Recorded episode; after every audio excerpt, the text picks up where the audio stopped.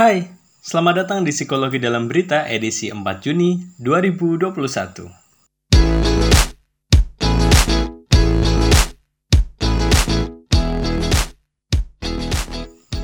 Pada edisi kali ini spesial banget karena kalau biasanya kan gue bahas yang berita-berita viral hari itu ya. Kalau sekarang gue spesial banget buat bahas COD. Malas banget buka berita masalah COD lagi, COD lagi ini terbaru nih ada emak-emak yang dia nggak mau bayar karena barangnya nggak sesuai dengan uh, apa yang dia pesan. Dan padahal si barangnya tuh udah dibuka. Kan aduh aduh. Kan banyak banget nih masalah yang bukan dari COD dari yang kurir uh, ditodong samurai lah yang diminta lagi duitnya lah.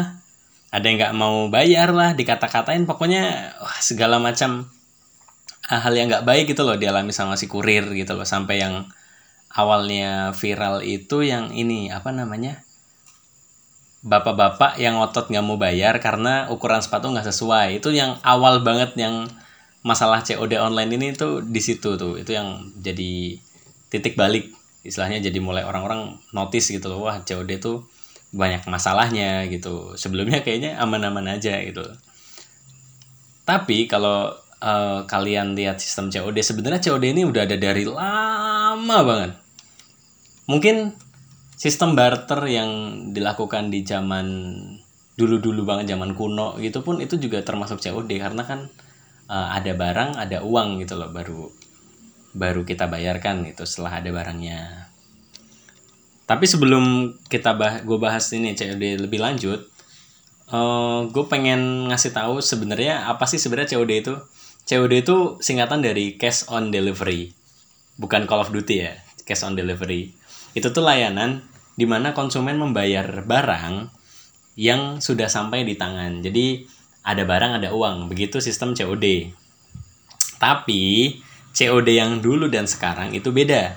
Kalau COD yang dulu tuh yang biasa dulu tuh lewat aplikasi Facebook Facebook, OLX gitu. Nah, itu emang barangnya nggak dipaketin jadi emang penjual dan pembeli saling ketemu terus abis itu si pembeli ngecek barang uh, kalau cocok dibayar kalau enggak ya udah nggak jadi. Tapi kalau COD yang sekarang itu beda karena kan dipaketin kan si penjualnya model kan dia udah maketin gitu loh.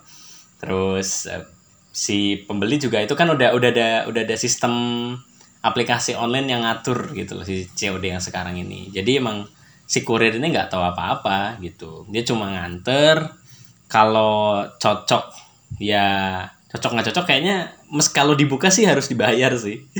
Kalau untuk sistem pengembaliannya harusnya setelah dibayar terus kira-kira kalau sekiranya nggak cocok baru dibalikin harusnya begitu. Nah sebenarnya masalah-masalah yang ada sekarang itu ada banyak penyebabnya ya tapi gue bisa menurut gue sendiri nih gue menyimpulkan dua lah. Dua alasannya. Alasan yang pertama orang-orang ini tuh uh, menganggap COD yang dulu dan COD yang sekarang itu sama. Jadi dia masih menganggap sistem COD itu ada barang barang gue cek kalau nggak cocok gue nggak bayar. Kayak gitu. Orang-orang mikirnya gitu.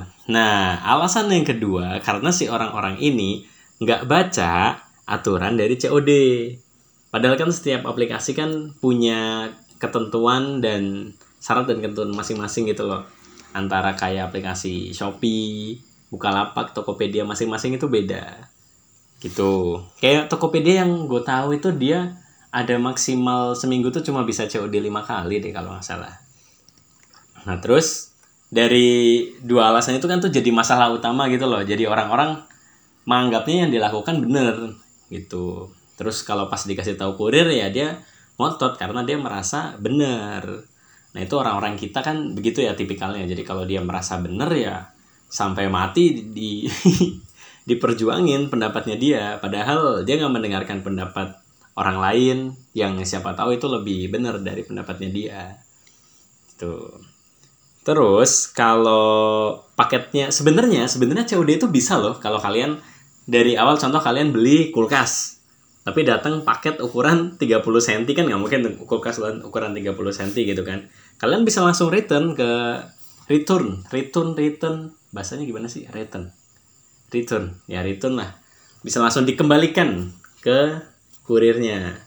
Kalau dikembalikan ke kurirnya langsung kayak oh ini nggak sesuai mas pesanan saya langsung dikembalikan. Itu boleh. Itu bisa malah.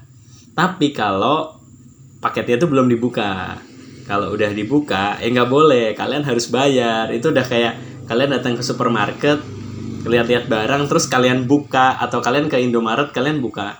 Beli minum lah. Kalian buka terus kalian minum. Ya kalian bayar. Mau diminum apa enggak kalau selama segelnya udah terbuka ya kalian harus bayar. Ya begitu. Cuma ya uh, gimana ya? Orang-orang kita kan tipikalnya barbar gitu kan dan gue juga cukup heran juga sih sama orang-orang kita kenapa seimpulsif itu gitu. Dia nggak bisa ngontrol diri gitu apa yang eh, nggak uh, tahu sih ada masalah hidup apa gitu sampai se emosi itu sampai ngeluarin samurai lah ngeluarin kata-kata kasar lah ya. Padahal kan kurir nggak tahu apa-apa ya. Kasihan kan kurirnya kan jadinya kan. Terus juga kalau kalian serta merta udah buka barang barangnya udah udah dibuka nih si paketnya itu. Terus kalian nggak jadi bayar sing yang ganti tuh si kurirnya tahu kasihan nih kurirnya itu. Nggak tahu apa apa deh padahal yang ya kampret kan si penjualnya itu ya. Kalau mau komplain ya langsung ke penjualnya jangan ke kurirnya itu lah terus kalau sekiranya salah ya ya udahlah gitu loh. Mengakui lah uh, salahnya itu. Kalau tipikal orang kita kan gitu ya. Kalau lu salah lu yang galak kan ya begitu ya. Di kedepankan dulu emosi daripada uh, tingkah laku yang betul emosi dulu emosi dulu ditingkatkan. Tapi impulsif itu sebenarnya apa sih? Impulsif itu sikap seseorang yang bertindak tanpa memikirkan akibatnya gitu. Jadi dia bertindak spontanitas tapi yang uh, apa ya cenderung ke arah negatif mungkin. Sebenarnya bisa sih positif cuma mungkin lebih ke arah negatif gitu. Jadi nggak mikirin akibatnya udah langsung gas aja dulu gitu loh spontanitas. Itu namanya impulsif itu nah gue juga heran sama orang Indonesia kenapa orang Indonesia tuh malas banget baca deh kayaknya deh. Kayak baca dikit aja kayak ketentuan secara ketentuan tuh hal yang mungkin berat banget gitu loh buat mereka gitu. Jadi mending mereka langsung keluarin duit langsung bayar gitu dan nggak takut duitnya hilang gitu daripada kalau dia baca terus bisa nge-save duitnya itu. Orang Indonesia tuh kayak ya. Tapi wajar aja sih kalau kita kalau kita lihat data dari UNESCO itu ternyata minat baca di Indonesia itu peringkat dua. Tapi dari bawah peringkat dua terendah. Peringkat Indonesia tuh sangat-sangat rendah banget minat bacanya. Kalau diangkakan itu sekitar 0,001 persen. 0,001 persen. Lu bayangin aja tuh dari seribu orang Indonesia cuma ada satu orang yang rajin baca mungkin banyak yang bertanya-tanya kenapa sih minat baca Indonesia tuh rendah gitu? Kenapa sih orang Indonesia tuh kayak pada malas baca gitu? Itu biasanya e, berawal dari lingkungan keluarga gitu. Dari lingkungan terkecilnya dulu dari lingkungan keluarga tuh memang dari dari sejak dini itu nggak membangun budaya buat membaca. Jadi membaca tuh hal yang sangat sangat tidak pernah dilakukan gitu loh. Jadi akhirnya bikin orang-orang males. Dan mungkin mereka asing sebenarnya dengan membaca itu. Jadi mereka cuma bergerak berdasarkan naluri dan insting dan pengalaman pengalaman hidup mereka mungkin tanpa baca. Dan bisa juga alasannya karena gadget. Sekarang kan gadget di mana-mana ya. Orang sibuk dengan gadgetnya masing-masing gitu. Terus kalau anak-anak nih di kamar terus main gadget terus itu juga bisa gitu mengurangi minat baca. Karena kan di gadget emang kalian baca di gadget? Enggak juga. Kalian baca apa? Baca ini apa namanya? Nama-nama game. Nah, bisa dibayangin tuh kalau anak-anak sekarang yang tiap hari di kamar main gadget terus gitu kan, ntar dewasanya kayak gimana orang? Sekarang orang tua orang tua sekarang yang zaman kecilnya nggak pernah main gadget aja begitu, apalagi anak-anak yang begitu main gadget terus. Nah, kalau untuk kejadian kayak gini biar nggak terulang lagi, gue bisa ngasih beberapa saran.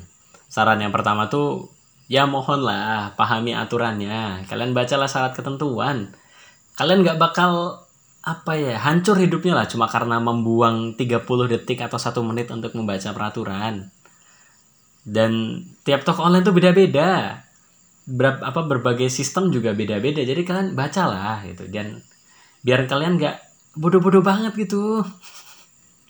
Terus yang selanjutnya kalian cari tahu gimana kelebihan dan kekurangan dari sistem COD atau mungkin kalian mau menggunakan sistem apa gitu loh sistem jual beli apa gitu yang kalian mau lakukan. Kalian pahami dulu nih gimana kelebihan dan kekurangannya gitu. Jadi kalian udah ngerti gimana resikonya gimana apa kelebihan yang didapat dari situ gitu. Jadi kalau sekiranya ada resiko-resiko yang tidak diinginkan terjadi kalian udah siap-siap gitu. Kalian udah tahu harus gimana gitu. Nggak yang dengan pendapat sendiri dengan inisiatif yang tidak pada tempatnya, inisiatif yang tidak benar gitu, malah jadinya berantakan kan.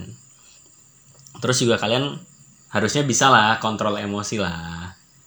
Dengerin coba pendapat-pendapat orang lain gitu, gitu. Coba dengerin dulu lah dari katakanlah kalian nggak ngerti gitu loh. Coba dengerin dulu pendapat dari orang yang lain ini, uh, dari kalau kalian yang beli barang mungkin dari kurirnya coba didengerin dulu pendapatnya si kurir gitu jadi kalian bisa memahami gitu seenggaknya kalian paham dulu nggak langsung tiba-tiba ngomel gitu nggak mau dengerin pendapat orang tipikal orang kita itu meskipun kalian jadi korban bukan berarti kalian bisa seenaknya apalagi kepada orang-orang yang juga jadi korban gitu berpikirlah sebelum bertindak. Oke, sekian podcast berita dalam psikologi kali ini. Dengerin terus podcast psikologi dalam berita hanya di Spotify.